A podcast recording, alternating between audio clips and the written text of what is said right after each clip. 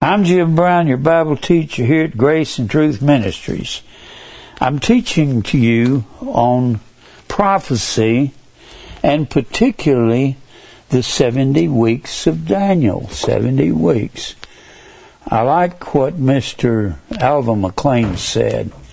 He said the 70 weeks of Daniel is the bridge of prophecy between the Old and New Testament. I've got his books. I don't know if I got one here. I think I got one over here. Uh, yeah, this is Mr. McClain's book on the 70 weeks. Now, I like him, but I like this man better. It seems like he is more specific. Uh, that's chronological aspects of the life of Christ by Harold Hoehner, H-O-E-H-N-E-R. He is, he used to be a professor at Dallas Theological Seminary. Dallas Theological is one of the top postgraduate seminaries in America. And he's got a chapter in here on the 70 weeks of Daniel, and I love his ability and reasoning. He's very good. And uh, let me set that back down here. I'm talking about the 70 weeks the 70 weeks is surely the picture of prophecy for the end of time. Uh, if you would like to turn with me over to over to Daniel 9. If I do some reviewing, it's because I didn't learn this all at once. I started studying prophecy and the 70 weeks of Daniel in 1964 when I was just 25 years old. And uh, I started studying that. I was asked before church, what's the significance of seven? It's completely significant. The number seven, seven in the Hebrew is the word Sheba. S H E S H E B A. The Queen of Sheba was the Queen of Seven. It comes from the word Shabbat, which is also a form of this, to seven. And it, we get the word Shabua, S-H-E-B-U-A-H, or oh, excuse me, A-W-A. S-H-E-B-U-A-B-U-W-A, Shabua. And Shabuah means to take an oath to God. Now, what God's going to do, because Israel, for 500 years under kings, or 510, a few years more or less, from 1 Samuel to second through Second Chronicles. Now we call these the history of Israel. First and Second Samuel, First and Second Kings, and First and Second Chronicles. The Jews called this one book. They called it the Book of the Kings. Now we separated it into First and Second Kings and First and Second Chronicles. These these section here, Kings and Chronicles, have basically the same accounts. But when they have the same accounts, they approach it from a different viewpoint. Just like I've told you, when you study Matthew, Mark, Luke, and John, I don't know why I wrote out Mark, but I did. Matthew, Mark, Luke, and John, you need to look at the corresponding chapters. I showed you that earlier when I was talking about demons on on Luke 8, Matthew 8, and Mark 4. Uh, Mark 5. I showed you that. And you'll have something that'll be said that won't be said in the other accounts. It's just like in Mark, that guy that had the demon, he was screaming and yelling, cutting himself and bleeding all over the place. It doesn't say that in Luke, but it's the same man. And it, when you go into Matthew, it's two men. So you, but you won't get that just reading Mark and just reading Luke. and you won't get the guy being crazier than a loon like he was in Mark, in Luke, and Matthew. You got to. That's the same way it is with the Kings and Chronicles. You've got to read what King says. Why do they name it different? They say that Kings was looked at, at from the viewpoint of the kings of Israel, kings, and that Chronicles was looked at looked at through the view of the priests of Israel. And when I see priest and king, God has made us priests and kings. And how has He done that? He's put Christ in our hearts. In our hearts, He's the high priest and He's the king of Israel. So, what I want, all the time that they were a nation, for 500, I usually say 510 years, they did not go after Baal in the grove in 1st and 2nd Samuel. If you read 1st Samuel, the 7th chapter, it'll tell you they had put away Baal worship. But they had been going through it while they were in the wilderness, and when they were uh, in Egypt, in Egypt, when they were in the wilderness for 40 years, they came, they came through they were in this, this little V-shaped piece of land there. That's the Sinai Peninsula, and they came up here and came through Moab, came through Baal Peor, Baal Peor, P-E-O-R. But they picked up Baal worship there and then brought it into the land. Besides the fact there were two chapters where they really messed up. First and Second Samuel was really about David and Saul. Saul was afraid that David was trying to steal his throne, and he was chasing David all through First Samuel, uh, and and God killed Saul for that because it was God's idea to put David in charge. Well, from First Kings through Second Chronicles, you got two particular chapters where they are getting very wicked in their heart. And it's just unbelievable. In the 11th chapter of 1 Kings, 1 Kings 11, that's when Solomon, of all people, Solomon was a wonderful man of God. God loved him. But he allowed his 700 wives and 300 concubines to bring in their Ashtaroth, their Molech, their Chemosh gods. How he could do that, I don't know. I'd like to ask him that when I get to heaven. Uh, Solomon, what were you thinking of? He'll probably say, I don't know, what were you thinking of when you were living so wicked and evil? I say, guilty as charged. But then that's in the that's in the eleventh chapter of First Kings, and then in the sixteenth chapter of First Kings, that's when Ahab married Jezebel. Jezebel was, if you notice, the word B-E-L is on the end of her name. This is Israel, if this is northern Israel here, and this is southern Israel. Southern Israel was called Judah. It was comprised of two tribes, the tribe of Judah and the tribe of Benjamin. And there's reasons for all of that.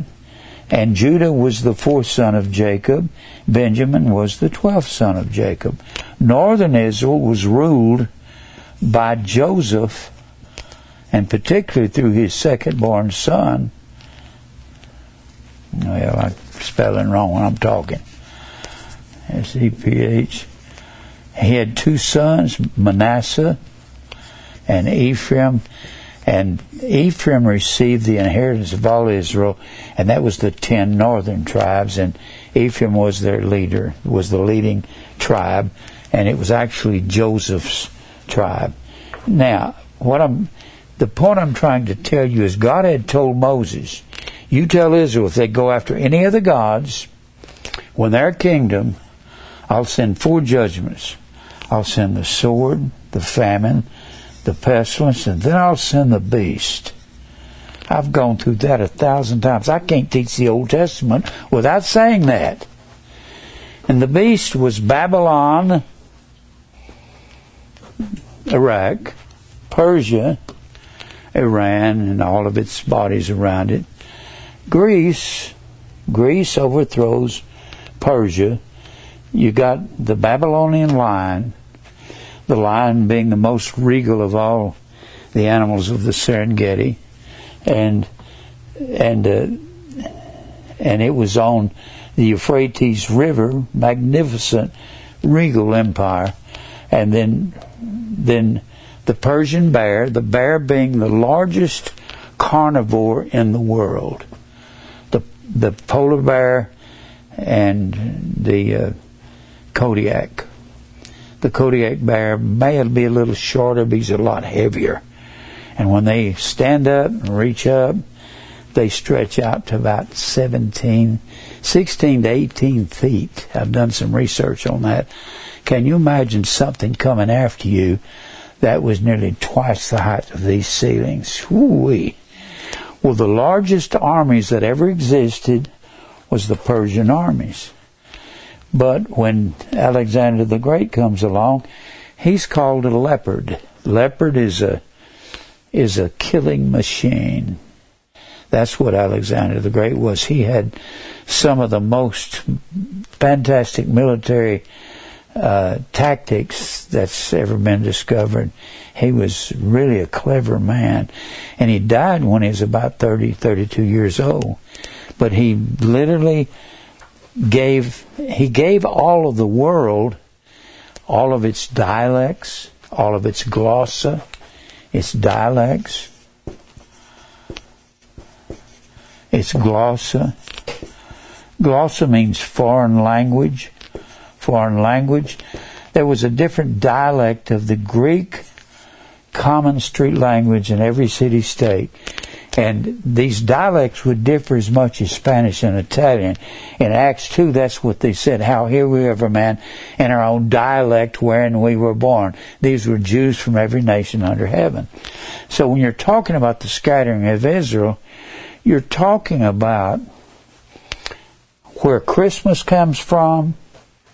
Let me put it over this way. You're talking about Christmas, You're talking about tongues.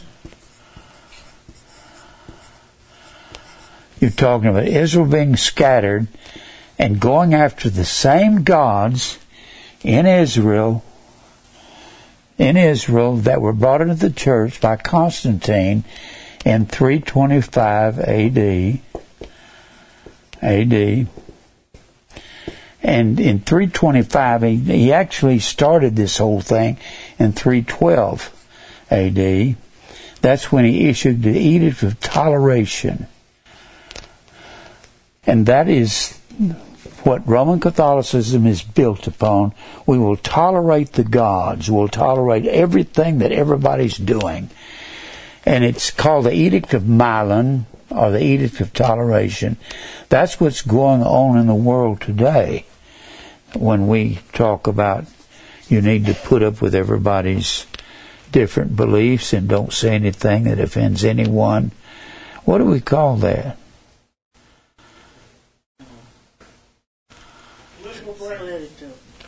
Political correctness. Political correctness is the same thing.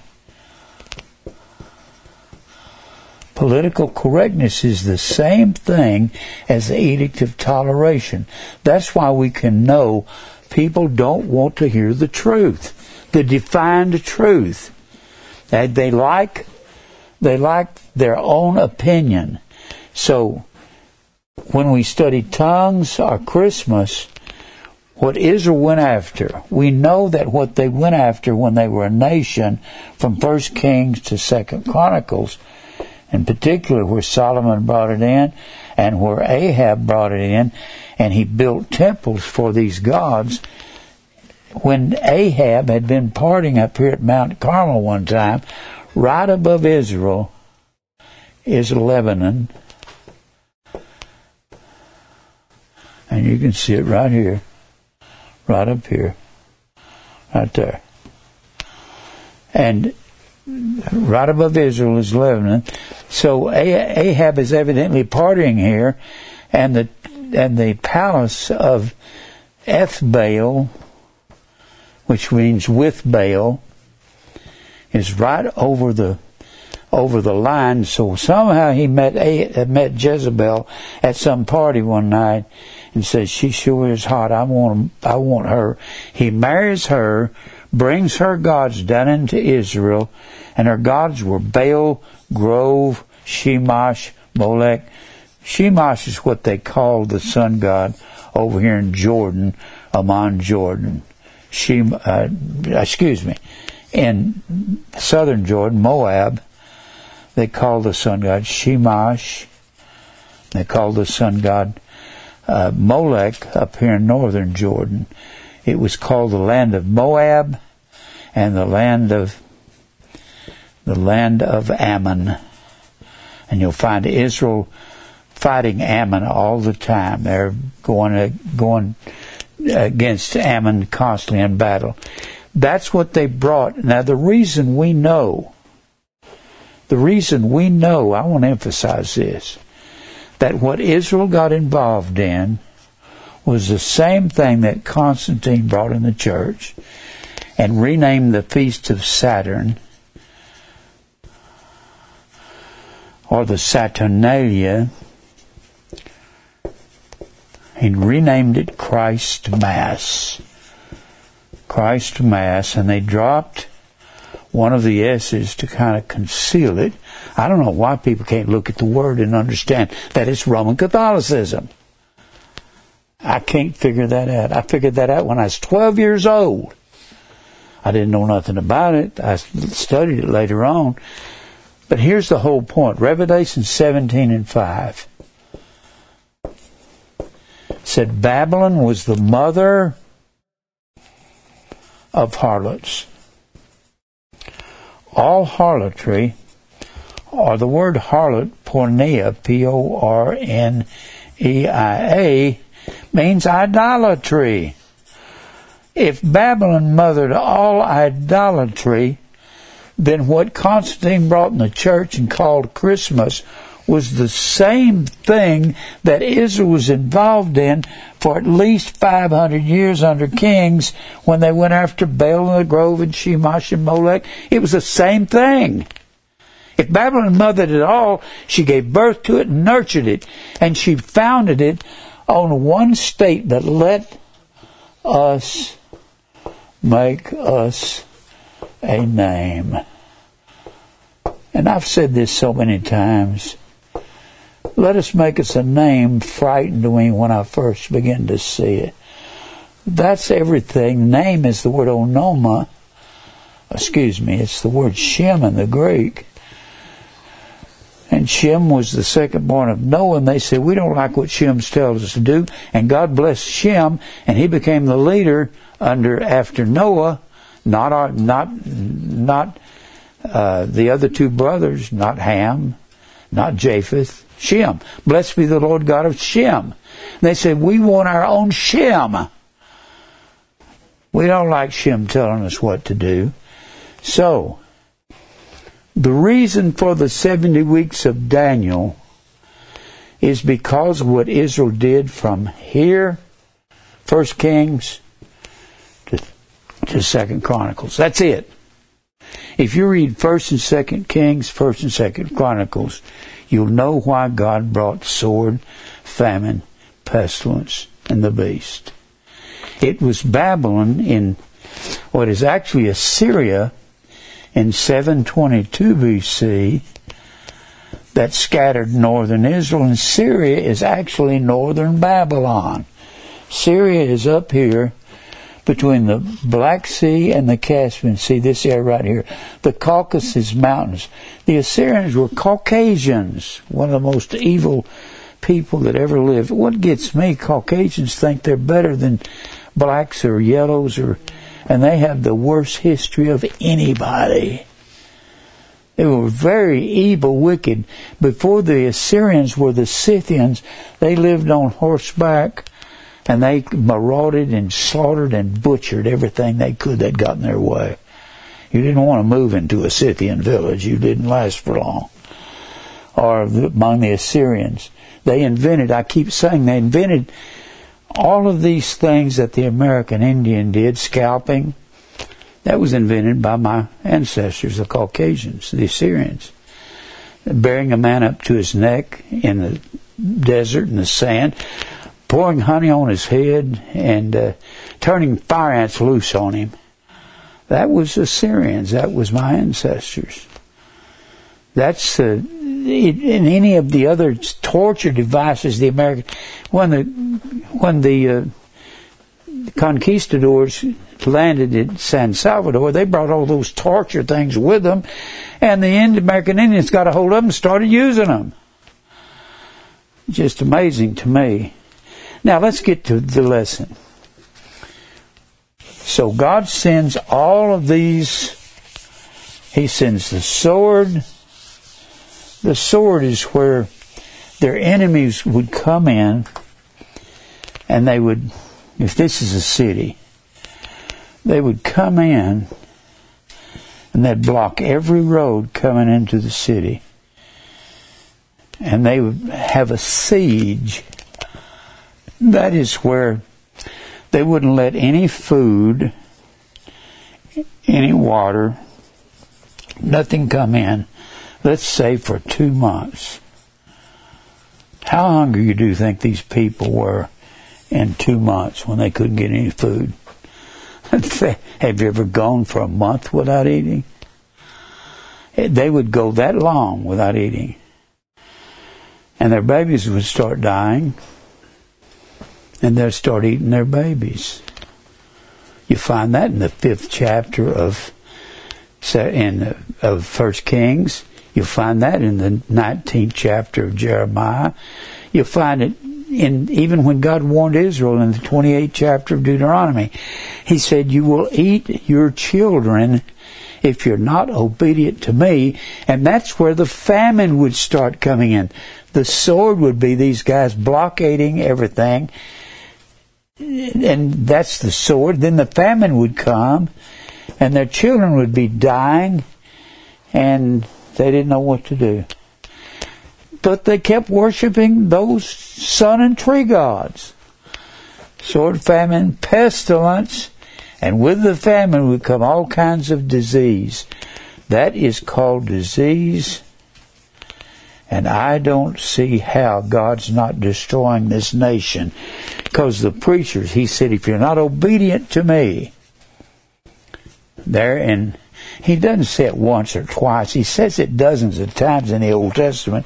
If you read, if you read Exodus, Leviticus, Deuteronomy, Joshua, Judges, if you read that, and read the prophets that prophesied against Israel, like Ezekiel and Daniel and and Jeremiah said, God's brought this disease upon you because you don't worship Him.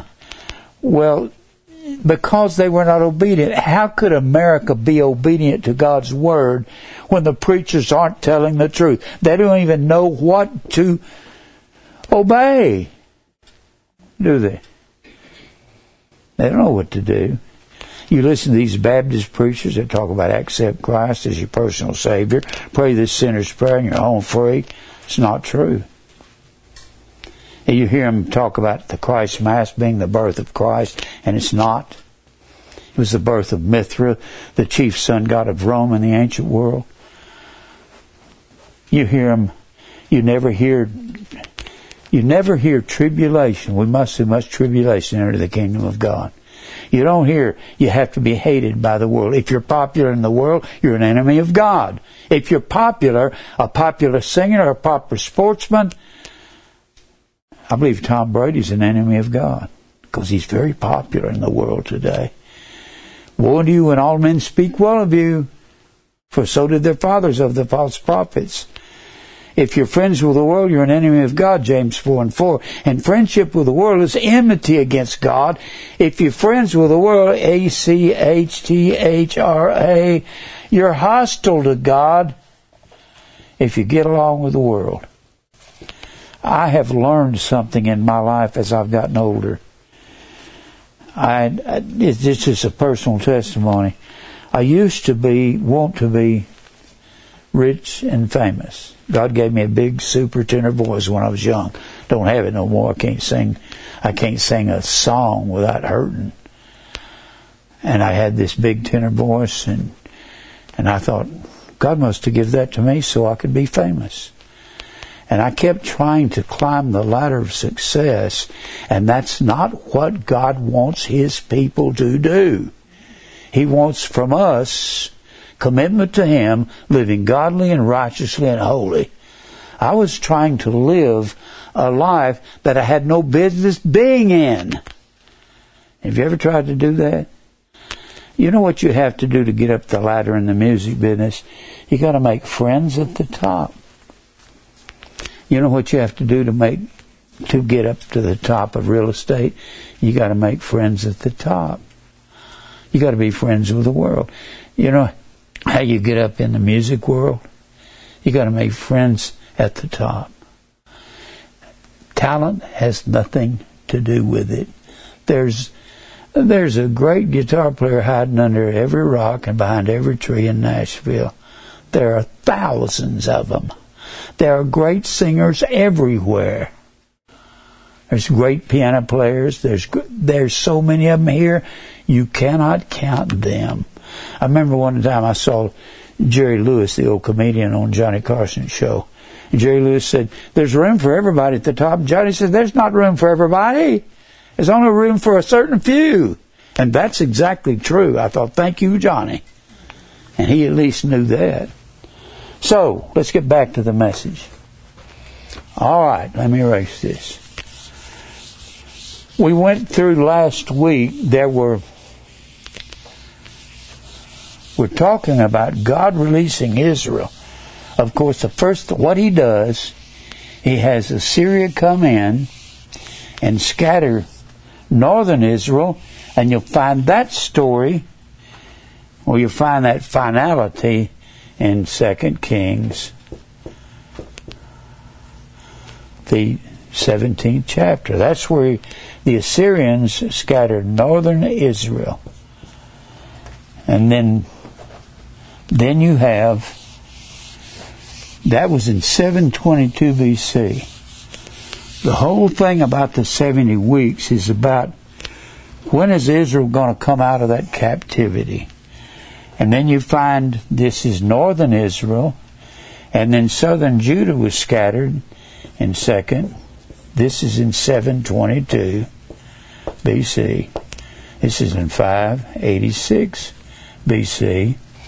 And this is in second Kings, the 25th chapter, and second Chronicles, the 36th chapter.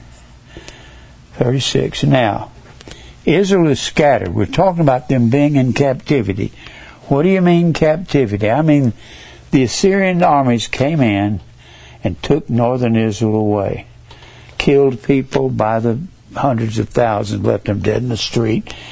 And then in 586, Babylon has overthrown Syria, and they come in and carry southern Judah into captivity over here.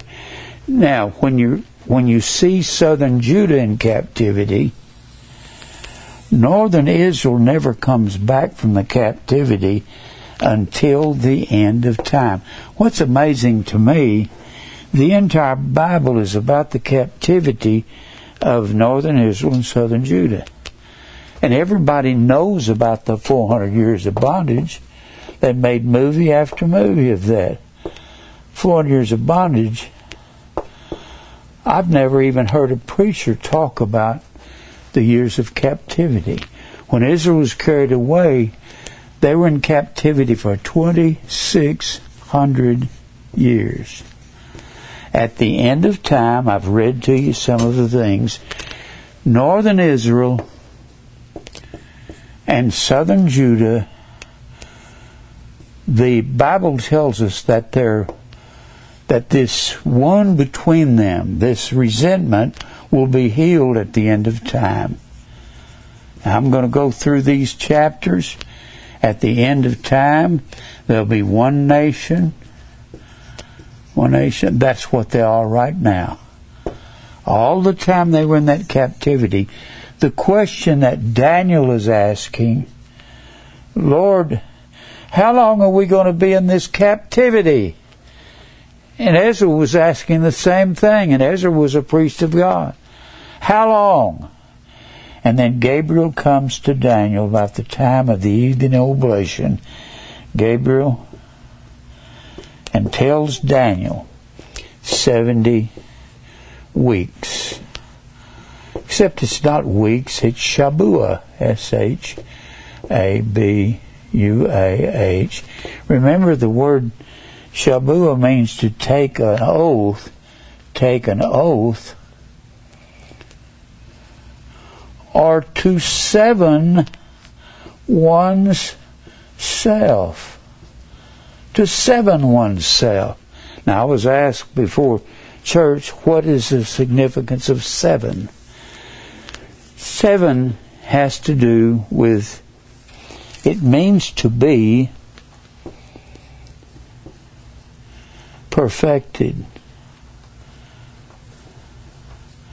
You'll find when you find these sevens all through Revelation, sevens, you'll find 12. Seven is the number of the perfected church.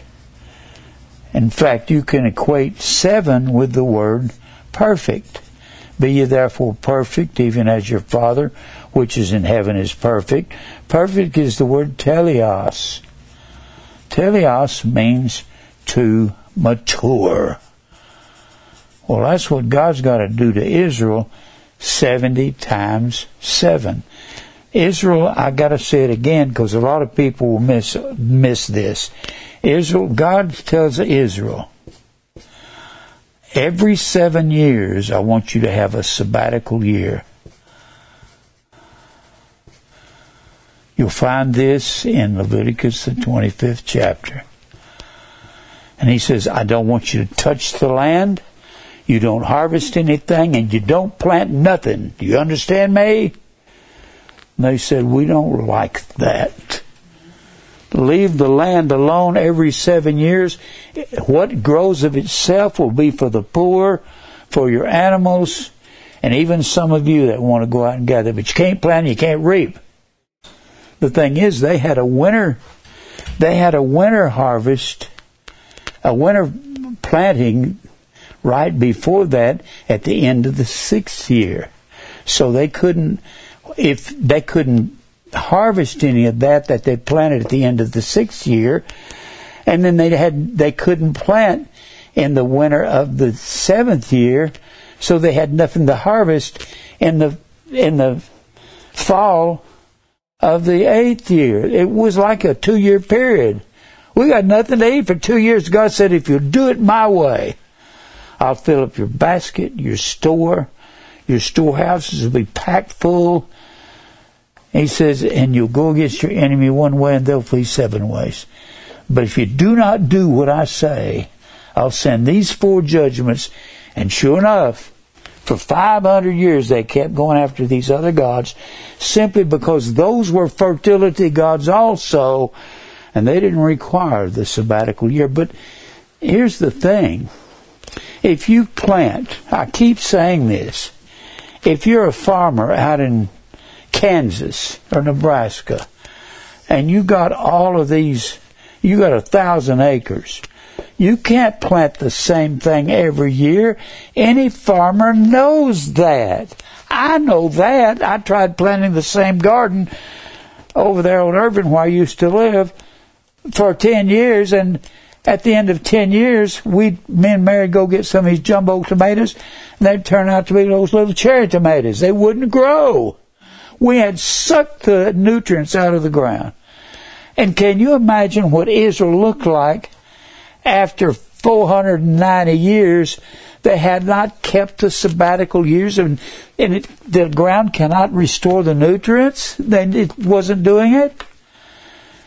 They, it, they had really brought it upon themselves. So, what I want to talk to you about, we said last week there were four degrees given by the kings of Persia Israel was carried away by Assyria and Babylon.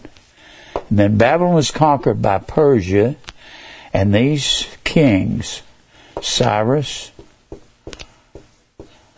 Darius, and Artaxerxes, A R T A X E R X E S. Artaxerxes, these were Persian made kings. Persian Empire was a dual empire, Persian made. The Medes, it's believed, were right up here at the top. The uh, Kurds. It's believed the Kurds come from the Medes. The Kurds were people that had wandered over to to this northern section of what they call Persia, we call Pakistan or Iran. They'd come over here. I ran into a Kurd downtown running a sandwich shop, and I asked him, "Do y'all have a king?" He said, "Yes." I said, "Do you have boundaries?" He said, "No.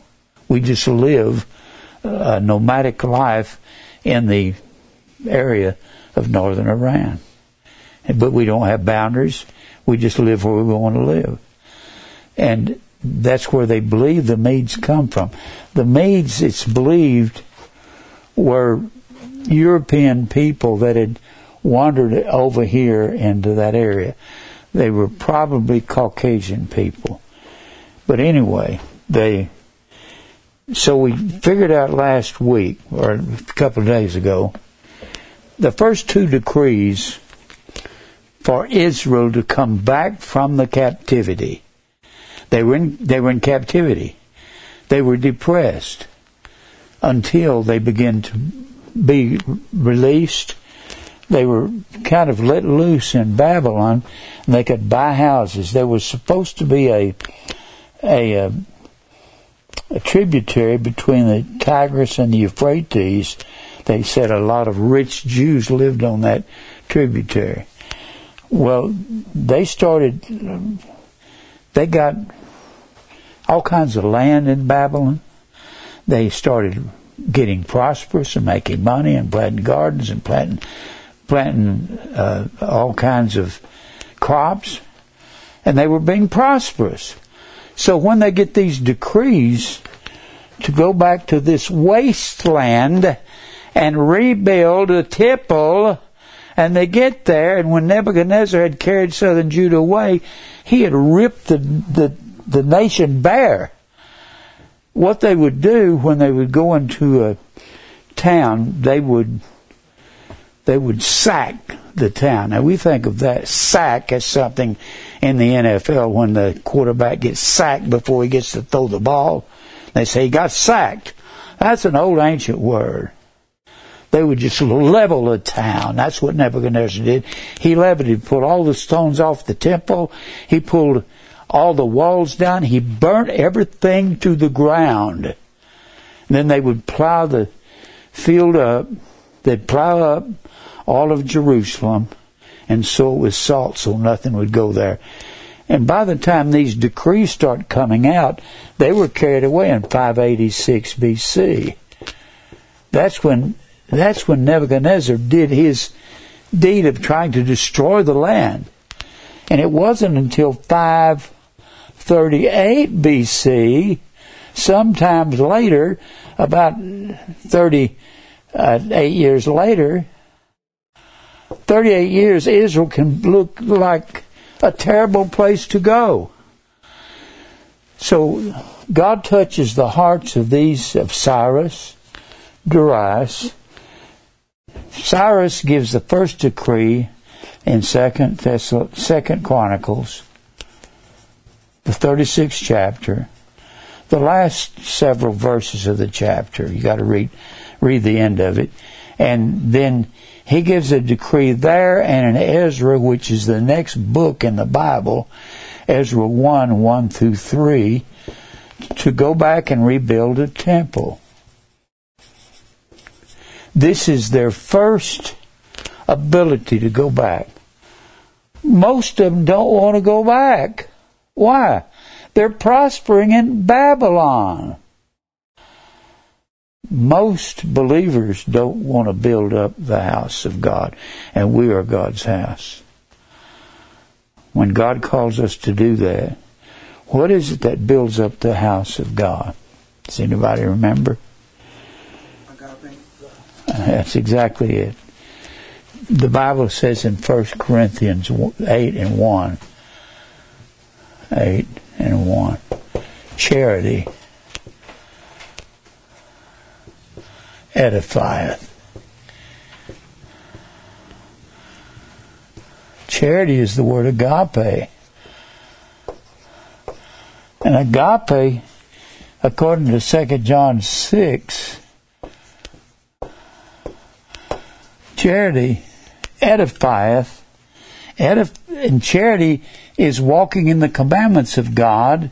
And agape was uh, one of the words translated over either to charity or love. And it was a relationship that kings had for their subjects. They gave their people laws and they willingly walked in them. That's why 2 John 6 says, This is agape. You having a wrestling match with agape, it means to walk after God's commandments. That's what builds up, edifies. O I K O D O M E O. Edifies that word oikodomeo. It, it's construction of oikos. This is in the Greek, and dome. Dome looks like dome, and it is, but it means roof in the Greek. Roof. And oikos is the word house or family. So if you walk in God's commandments, the same is true with Israel when God says, go back over here and rebuild the temple, and most of them say, no, we don't want to go. We're being prosperous here in Babylon, and let us make us a name in buying houses and lands and planting and reaping and sowing and making money. And why would we want to go to this wasteland of Israel? Why do we don't want to do that? We don't want to do that. I could spend an hour on that. Now, let me erase some of this. We said last week that, or a couple of days ago, that the you got to remember something. You have to remember a statement that I made a couple of days ago. The Medes and the Persians that gave Israel the opportunity to go back and build the temple, build the temple and the city that Nebuchadnezzar had destroyed these men, Cyrus, Darius, and Artaxerxes. It looks like these guys believed God. I don't know if they did or not. Cyrus gave the first decree to rebuild the temple. You got to remember something. These are all Persian Medes kings. The Bible tells us in Daniel 6, tells us in the book of Nehemiah several times, that the laws of the Medes, of Medes and Persians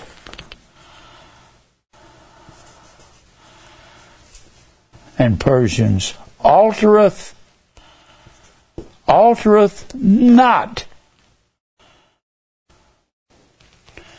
You could not alter. Once a Persian king made a law, it's just like when when these guys plotted against Daniel, the princes of of the land. Daniel had been made top among the princes of the land, and Darius was the was the was the king while Daniel was in the land.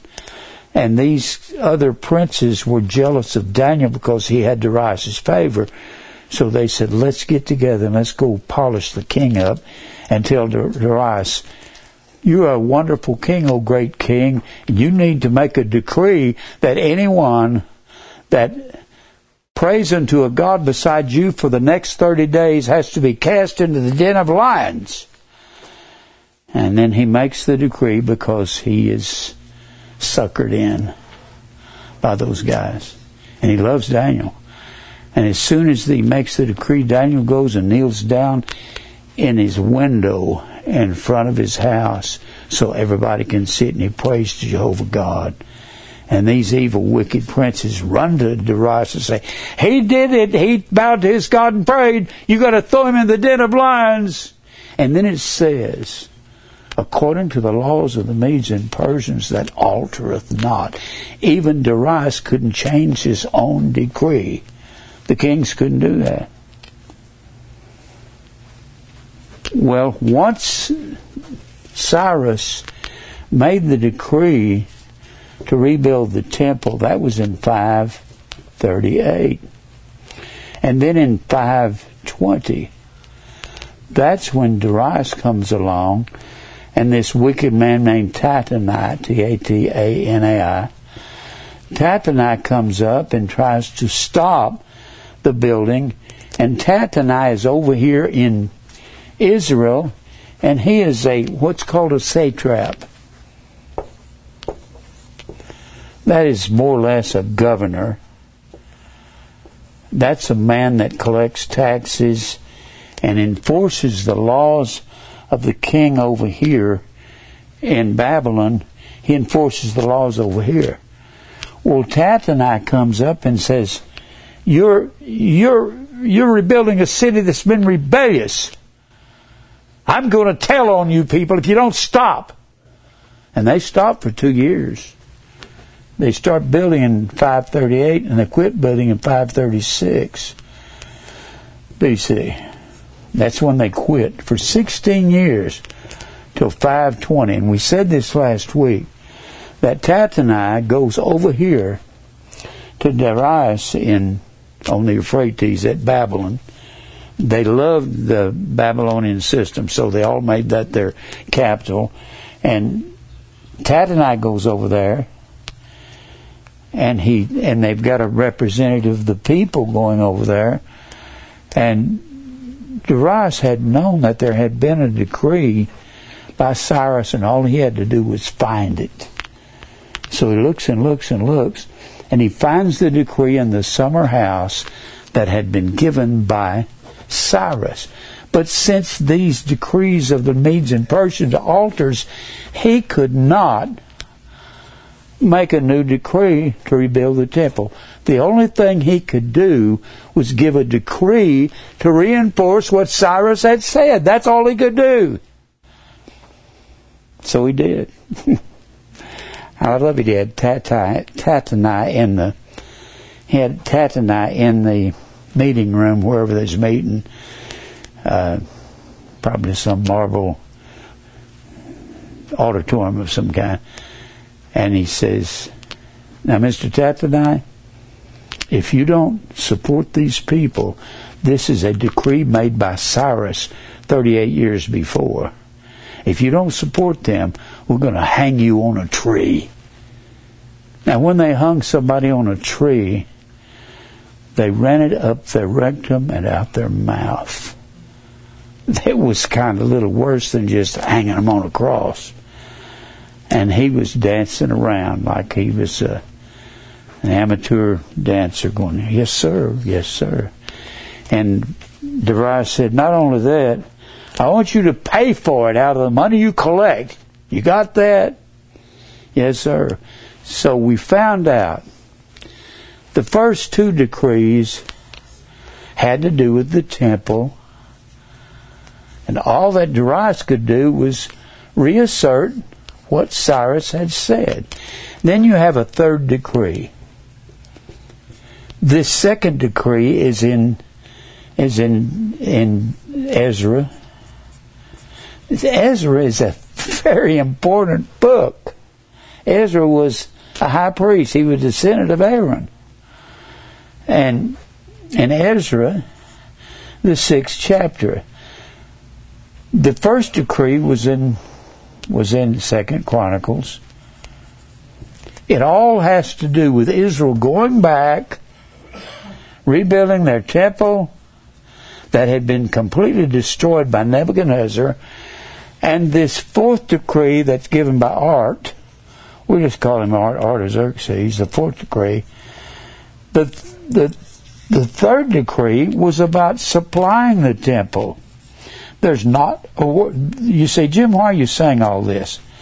Because the big argument over the 70 weeks of Daniel's is when these decrees, which one started the 70 weeks? It has to be this one. When a Persian king wrote anything down, it was law. From then on, as long as the Persian Empire stood, they couldn't change it. That's why the same thing happened in the book of Esther. When Esther was a chosen woman, when uh, Vashti, or Vashti, however you want to pronounce it, when she wouldn't report to the king, Xerxes, or as the Bible calls him, Ahasuerus, when she, she wouldn't report, then the king sends out for all the virgins, the beautiful virgins, to be brought before him, and the one he picks out to take Vashti's place is Esther. Her name was Hadassah. We used to get emails from a woman named Hadassah in Israel. Uh, I don't know what happened to her, but she used to write to us.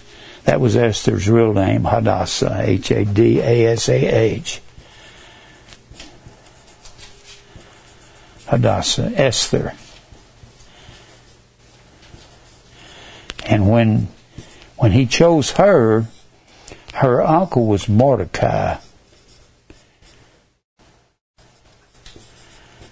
Mordecai, and he was a righteous man.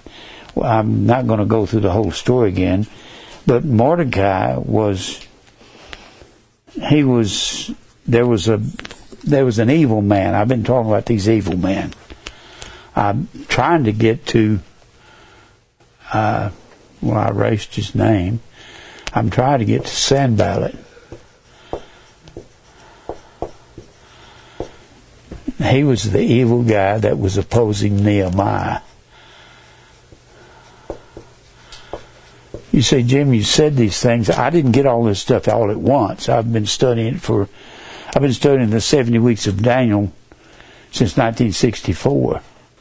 That's a long time to study prophecy. Anyway, you actually have to study all these people. You have to study Ezra, Nehemiah, Esther, and you have to. No, I won't go into that now. Excuse me. I'll start to say something. If I say it, I'll be on it a long time. So, one thing you have to understand is that when the decree started to restore and build Jerusalem, Daniel 925, the Bible tells us in Daniel 924, 70 weeks are determined upon thy people and thy holy city, Daniel, to perform these six points to make an end of sins, to finish the transgression of Israel. These are the six things. I said this in last week's title. The 70 weeks of Daniel is the time period that God's going to whip Israel, scourge Israel, and cause them to repent of their wickedness. And it hasn't happened yet. And it's going to happen at the end of time. And the two nations that they were split into, northern Israel and southern Judah, southern Judah, the Bible says they're going to become one nation at the end of all of this. And that's what they are now. As of May 14th, 1948, Israel became one nation for the first time in 2,600 years when they were carried away. This is the prophecy of the end of time. There were six points in Daniel 9:24. I'll give them to you. Number one, finish the transgression where they were going after these idol gods, to make an end of Israel's sins, to make reconciliation for iniquity. The word reconciliation kafar is the same word as atonement. In the New Testament, reconciliation and atonement are the same word. They have the same meaning as baptism, and they have the same meaning as pitch the ark within and without with pitch. Make reconciliation for iniquity to bring in everlasting righteousness to seal up the vision and prophecy. It means to stop all visions and prophecy, to fulfill it, and to anoint the most holy. The most holy was the inner sanctuary in the temple, the inner sanctuary, and this part right here, where the Ark of the Covenant was, that was called the house of God. because he came down out of the cloud and sat upon the Ark of the Covenant and ruled Israel from there. And Christ is a son of his own house, whose house are we? And to build up this house of God, you got to go back to Jerusalem, and Jerusalem now is heavenly Jerusalem, the church of the firstborn. Now, how much time do I have, Mike? I've been reviewing a lot today. It's hard to teach this without reviewing it so people will know what's going on. Now, what I'm going to do is go over to Nehemiah. Nehemiah, as Nehemiah, Esther, Job, Psalms, Proverbs, right. Nehemiah, the first chapter. Nehemiah and Ezra were had to be friends. They were without a doubt friends.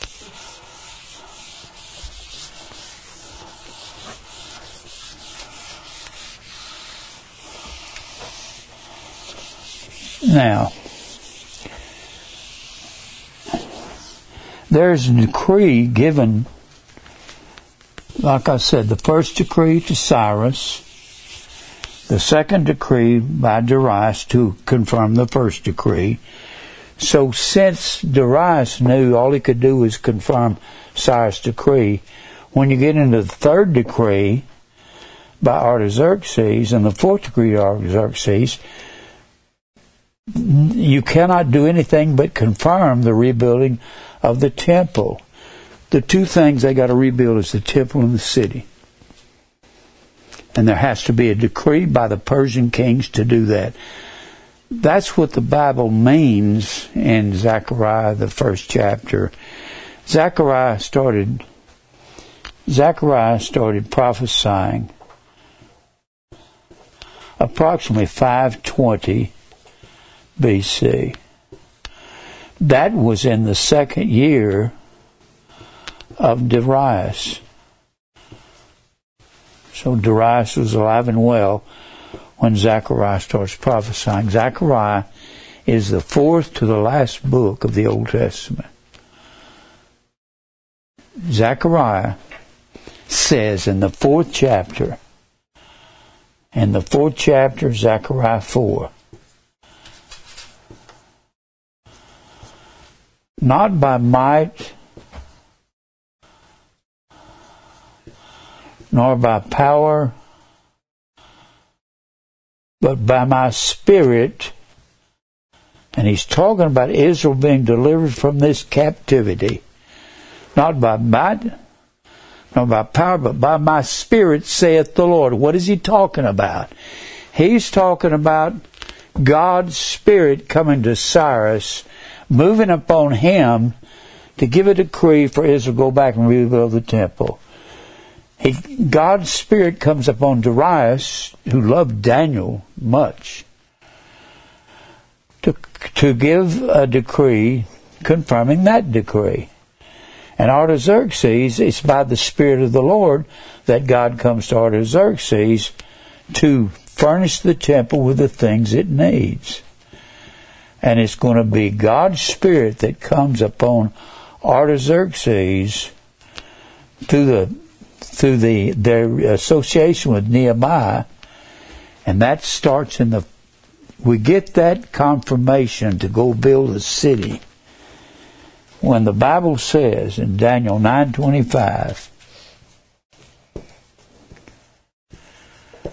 From the going forth of the commandment to restore and build Jerusalem. That wouldn't mean anything to you if you hadn't studied First and Second Samuel, First and Second Kings, First and Second Chronicles. And you watch Israel constantly go after all these kings, except three of them. Some of them were halfway righteous. There were three that were completely righteous after God really dealt with their hearts. Who was the three that was righteous? David, Josiah, and Hezekiah. David, Josiah, and Hezekiah. That's right.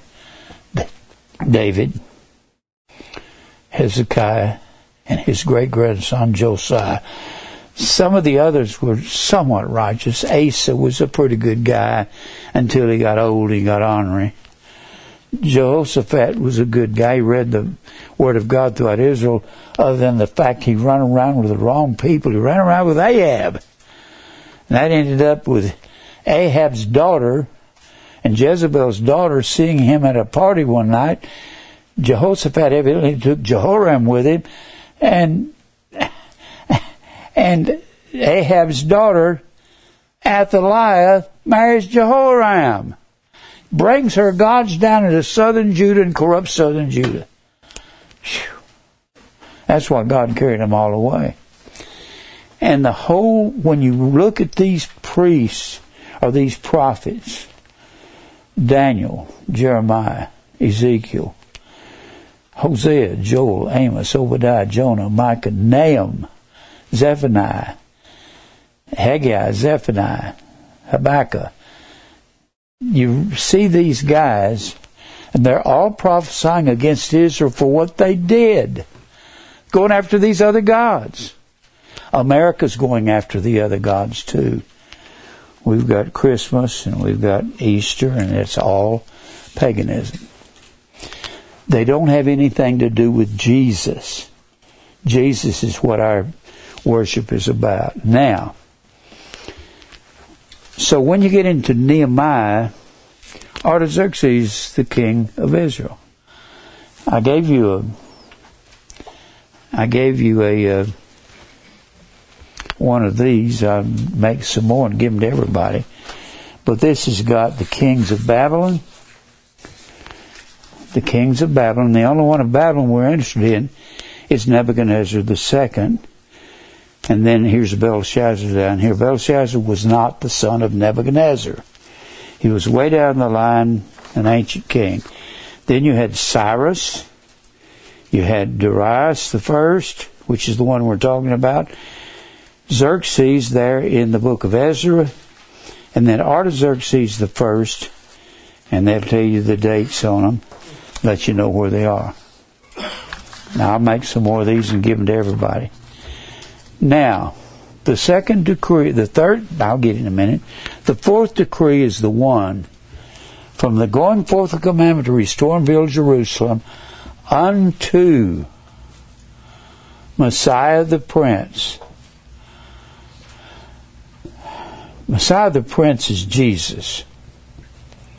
A prince is one who is be crowned king, and the, the from the going forth command to restore and build Jerusalem, that has to be Nehemiah the second chapter, unto Jesus the Prince of Israel, will be seven weeks, three score, and two weeks.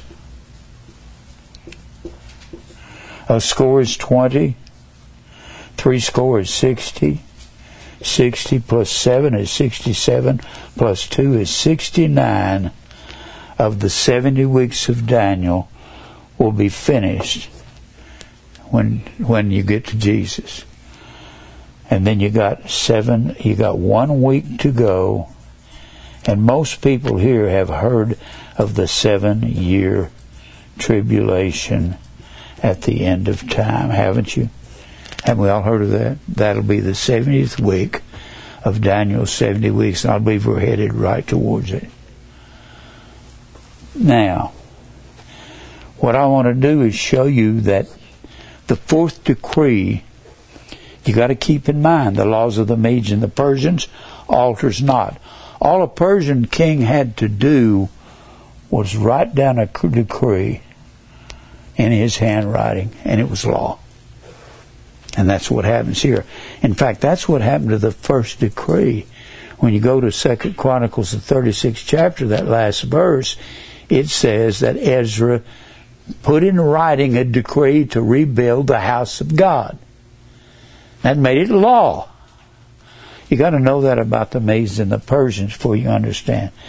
Then here in chapter one of Nehemiah, the fourth decree by Artaxerxes, the third decree by Artaxerxes was given in 450, 57, 56 BC. The one given by Artaxerxes to Nehemiah was in approximately 444 BC. Let me show you something so you won't get confused. Nehemiah, it's pretty hard to figure out how they could do this, but Nehemiah, Malachi is the last book of the Old Testament, isn't it? Malachi prophesied around 357 BC. So Nehemiah could come right could be moved over right before Malachi, but Ezra would have to be moved over, and the rest of the kings, uh, kings and chronicles would have to be moved over, and you couldn't do that because they followed Joshua and Judges. So when you get to Nehemiah, then you come up to Esther. That would be somewhere in this neighborhood. Job. Job is completely out of pocket because it's believed that Job was a contemporary and lived during the time of Abraham. Job is said to be the oldest book in the Bible. You have to remember Genesis, Exodus, Leviticus, Numbers, Deuteronomy that's called the law or Torah or Pentateuch. That was written by Moses. Of course, he didn't write the last chapter of Deuteronomy because he dies in the last chapter of Deuteronomy. He couldn't have written that. Probably written by Joshua. Now, you're going to find. I got to explain some things along the way. Let's read the first verse of Nehemiah the first chapter. I never heard any preachers even preach on Ezra and Nehemiah. Have you? Never. It is one of the most, it is important to the hilt to understand prophecy. Then he says, The words of Nehemiah, the son of Hachaliah, and it came to pass in the month Chisleu, which is our month December, in the twentieth year, as I was in Shushan, the palace, that Hanani, one of my brethren, came. He and certain men of Judah, and asked them concerning the Jews that had escaped. Now we're talking about 444 BC. We're talking about Israel was destroyed and cut to the ground in 586 BC. Well, that's a long time period. But you got to remember, Nehemiah is over here in Babylon, and he's getting the word of Jerusalem being burnt to the ground at this point. Well, why didn't he know before now? Well, they didn't have computers. They didn't have email. They had just whoever could carry the word over, and he's getting the word here in 444 that his temple has been cut to the ground. A hundred and what would it be? A hundred and forty years before. He's just not getting the word.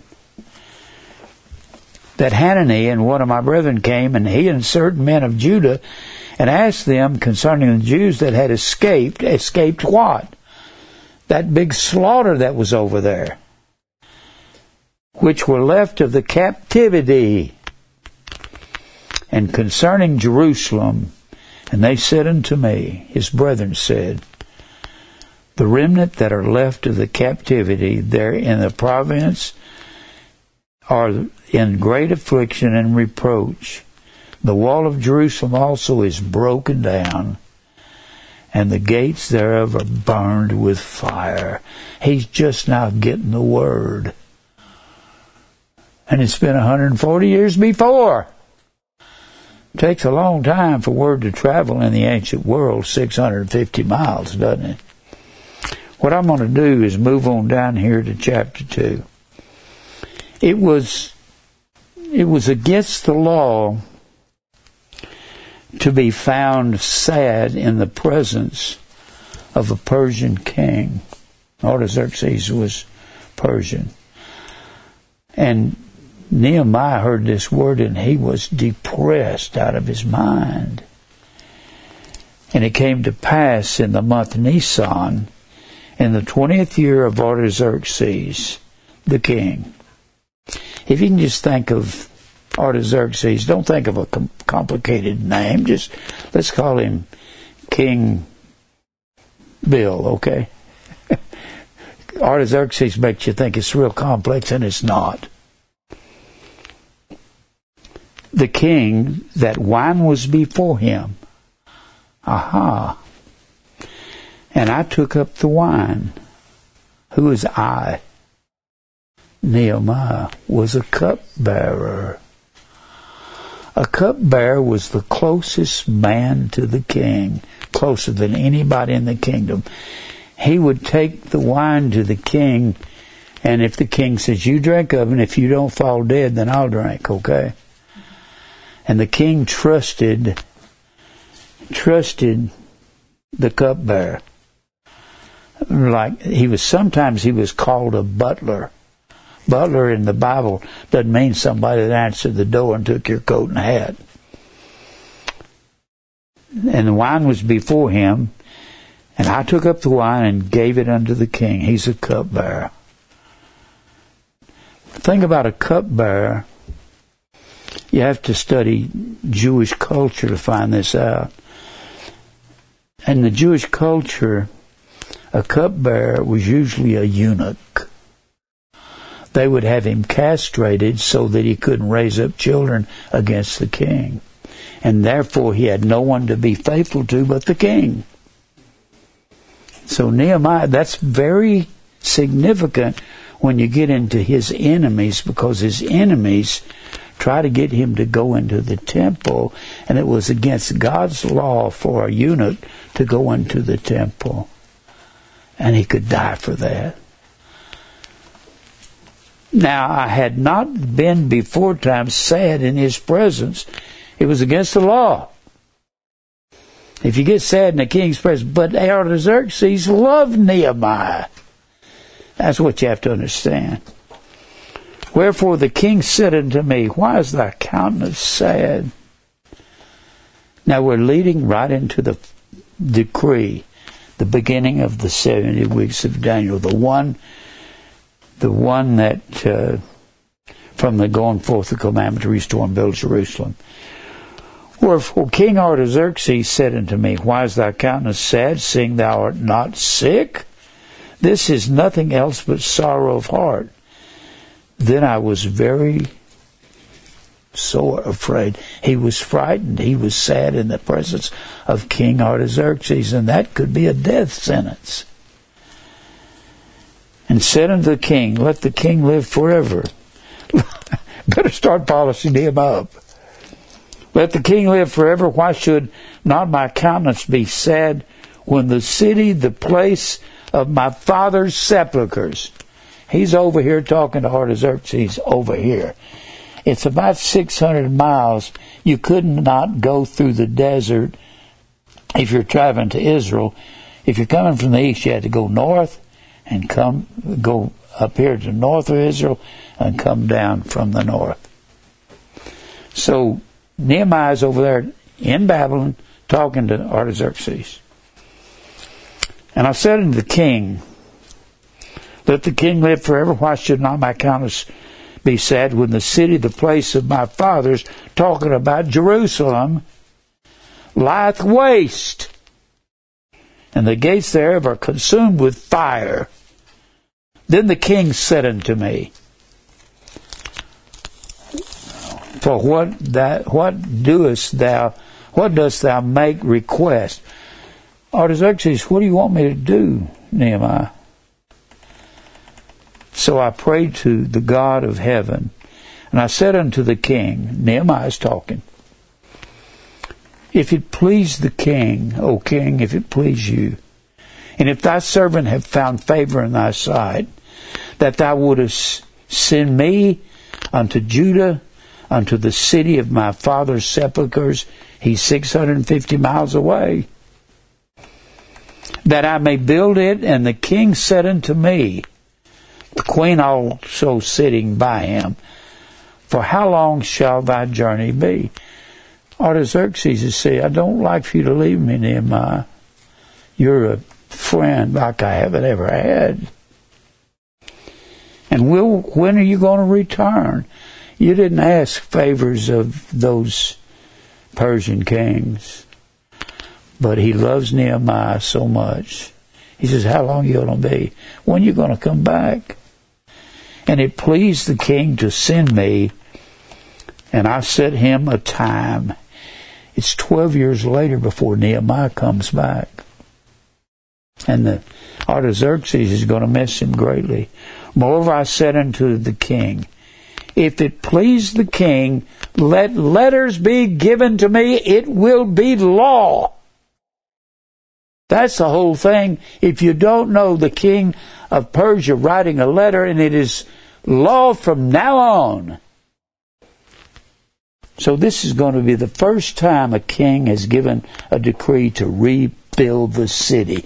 That's what Daniel 9, 20, uh, Daniel 9 25 is saying. From the going forth of the commandment to restore and build Jerusalem until Jesus will be 69 of the weeks of 483 years. Two governors of beyond the river. I'm going to go beyond the river. There's going to be some governors there that don't like me. But they'll have to do it because it is a decree from the king that's ruling the entire civilized world. That they may convey me over till I come to Judah. And a letter unto Asaph, the keeper of the king's forest. He's also one of the writers of the Psalms. That he may give the timber and make beams for the gates of the palace which appertain to the house. How much time do I have, Mike? Fifteen. I'm not going to be, I'll try to read through this first chapter and let you see. Then we'll get into Nehemiah's enemies that tried to stop a man named Sanballat and his henchman Tobiah and the Arabian. It doesn't give his name. And these guys are trying to stop Nehemiah. That's what the whole book of Nehemiah is about. Rebuilding the city that's been destroyed by Nebuchadnezzar. It has to do with the 70 weeks and it has to do till the end of time we get to the 70th week and for the wall of the city and for the house that shall enter into. And the king granted me this letter. Law it becomes, according to the good hand of my God upon me. Now, he's going to introduce us to his enemies that are over there that's going to try to stop him. And I came to the governors beyond the river and gave them the king's letters and say, you have to support this and do it or you're dead. And they don't like Nehemiah. Now the king had set, had sent captains of the army and horsemen with me. And when Sanballat, the Horonite, that was the chief city of Moab, he was a Chemosh worshiper and Tobiah the servant, the Ammonite, Ammon was northern Jordan, and the people of Ammon were the constant enemies of Israel. heard of it, it grieved them that someone had come to rebuild the city, and it's been lying waste for 140 years. Grieved them exceedingly that there was come a man to seek the welfare of the children of Israel. The children of Israel were looked upon as sleas and slugs. And they say, You've transgressed against your God, and he had you destroyed. So I came to Jerusalem and was there three days. And I rose in the night, and some few men with me. Neither told I any man what my God had put in my heart to do at Jerusalem. He just gave the decree to Sanballat and his cohorts. Neither was there any beast with me, save the beast I rode upon. And I went out by night by the gate of the valley, even before the dragon well and to the dung port. They named every gate. They had a dung gate, they had a dragon gate, they had a they had a east gate, they had a fish gate. Fish gate was over on the west side towards the the Great Sea and viewed the walls of Jerusalem, and he is really downcast at this, which was broken down, and the gates thereof were consumed with fire. Then I went on to the gate of the fountain and to the king's pool, but I was but there was no place for the beast that was under me to pass. It was looking pretty rough. Then went I up up in the night by the brook and viewed the wall and turned back and entered by the gate of the valley and so returned. And the rulers knew not where I went, talking about Sanballat and Tobiah and the Arabian. They didn't know where he's going. or what I did. Neither had I yet told it to the Jews, nor to the priests, nor to the nobles, nor to the rulers. He's not telling anybody, nor to the rest that did the work. Then said I unto them, You see the distress that we are in, how Jerusalem lieth waste. Nebuchadnezzar leveled it well over a hundred years before. And the gates thereof are burned with fire. Come and let us build the wall of Jerusalem that we be no more a reproach. Then I told them of the hand of my God, which was good upon me, as also the king's words that he had spoken unto me. And they said, Let us rise up and build.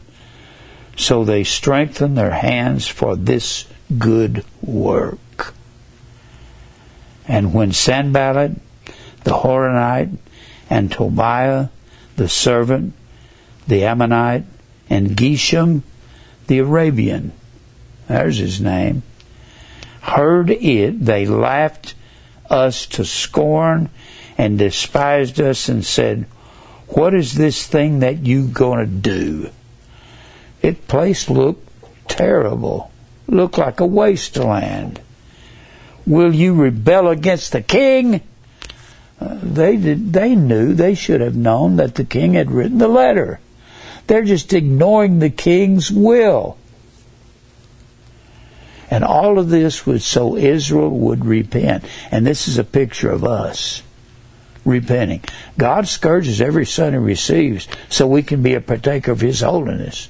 A scourge was a bloody beating. They've had a beating for 2,600 years. Then they became a nation May 14, 1948. The last verse then, then answered I them and said unto them, The God of heaven, he will prosper. Don't mean money. When it's translated in the Septuagint, the word is E U O D O O. Means well way. God will prosper us, therefore we his servants will arise and build, but ye have no portion, no right, nor memorial in Jerusalem. And then they start building. And they go all the way through, And Sanballat and his cohorts, his lying, cheating, thieving henchmen, they try to stop Nehemiah. And being a being a one of the things they did, they got one of the men to try to entice him to go into the temple. It was against God's law for a eunuch to go in the temple. God would kill him. That was the law of God. And oh, do I have any time, Mike? Seven. Over in the sixth chapter, I'll just give you the, this. This is where Tobiah and these guys are trying to stop him. And what they do is they try to entice him to go into the temple. You can't go into the temple unless you're a Levite. You got to be of the son of Levi to go in the outer section of the temple. To go in the inner temple, you have to be a priest, a descendant of Aaron. And you cannot be a eunuch. And look here in verse 9 of chapter 6. They made us afraid, saying, Their hands shall be weakened from the work that is not done. Now therefore, O God, strengthen my hands. And then there's a verse that I need to read to you. In chapter 4, verse 3. Here's what Tobiah and what Sanballat said. They said in verse 2 of chapter 4, He spake before his brethren in the army of Samaria and said, What do these feeble Jews? Will they fortify themselves? Will they sacrifice? Will they make an end in a day? Will they revive the stones out of the heaps of rubbish? Will they pull it out of the rubbish and rebuild the city? And then they said in verse 3 Now Tobiah the Ammonite, the enemy of God, was by him, and he said, Even that which they build, if a fox go up, he, he shall even break down their stone wall. It's going to take nothing but a fox to just go up there. It'll be so flimsy. Don't believe that. Not at the end, not when this whole book is about Nehemiah rebuilding the city of God. And when he rebuilds it, he calls out two companies of men and takes them up on the wall, and they walk down the wall on the top of the wall. God, if God did that just to show these arrogant, smart-aleck men what he will do. And then when you go over there to chapter 6, verse 10, afterward I came into the house of Shemaiah, the son of Del- Delaiah, the son of Metabeel, who was shut up, and he said, Let us meet together in the house of God. That's the temple.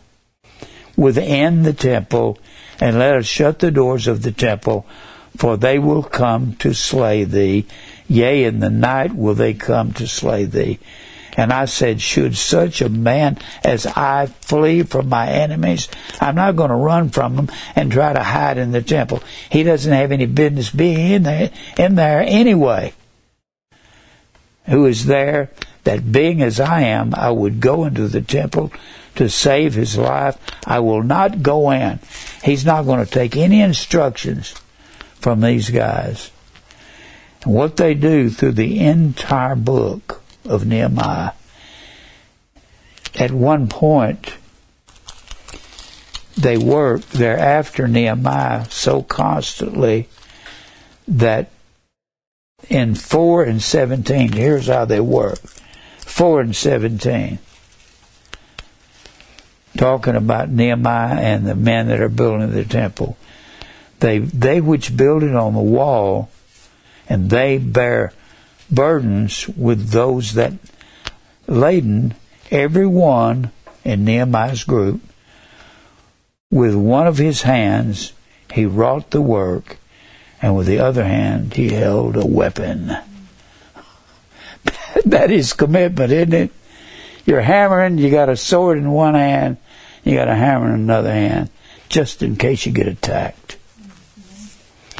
This whole book is so interesting to see Sanballat, trying to constantly destroy Nehemiah. And that book, this book is about the going forth of the commandment to restore and build Jerusalem. That's the beginning of the 70 weeks. And these guys that don't study the laws of the Medes and Persian ulcers not, they're not going to understand Cyrus, Darius, Xerxes. I've never heard anybody even approach that part of it that wrote on the 70 weeks of Daniel. Well, I could keep talking, but I won't. I've given you enough already. That was a that was a story, wasn't it? I like that. I love Nehemiah. He was just an unbelievable man. You can see how that he and Ezra were friends. Because when you go to the eighth chapter, Ezra is the priest. In the eighth chapter of Nehemiah, Ezra the priest and Ezra the priest stands before Nehemiah and the people and reads the scripture. So they were best friends. I love Nehemiah, I love Ezra. I never heard preachers even talk about it. But to talk about Ezra, you got to talk about the first three decrees. To talk about Nehemiah, you got to talk about rebuilding the city, which was the beginning of the 70 weeks. This is like a mathematical book. Everything has a time and a place to be. I don't want to go into any further because I'm just about out of time. Am I out of time, Mike? 90 seconds. How long? 90 seconds. 90 seconds. Well, I'll pray, okay? Lord, thank you for truth. Thank you for revealing this to us over a long period of time. Thank you for letting me see this, Lord, and we know that the end has to be not far away. Thank you for your truth. Cause us to continue your work and strengthen the flock, Lord. They need your they need your strength and help during these trying times.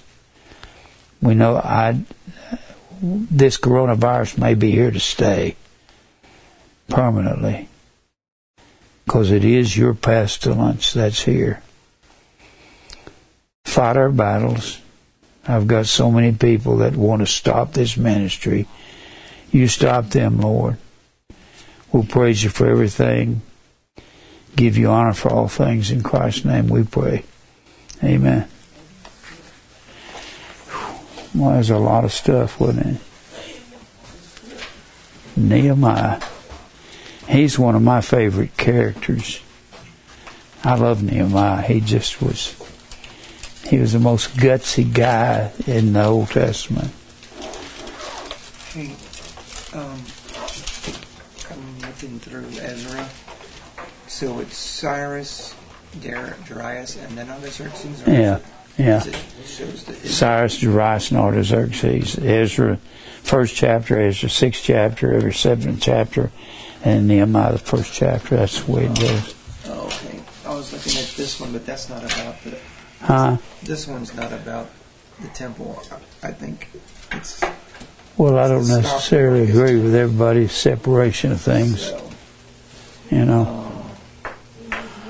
Are you leaving?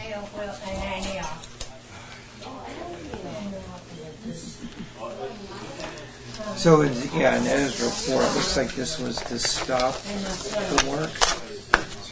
Well, I don't. You can't pay attention to the men who put separations in a Bible. I separate things for myself.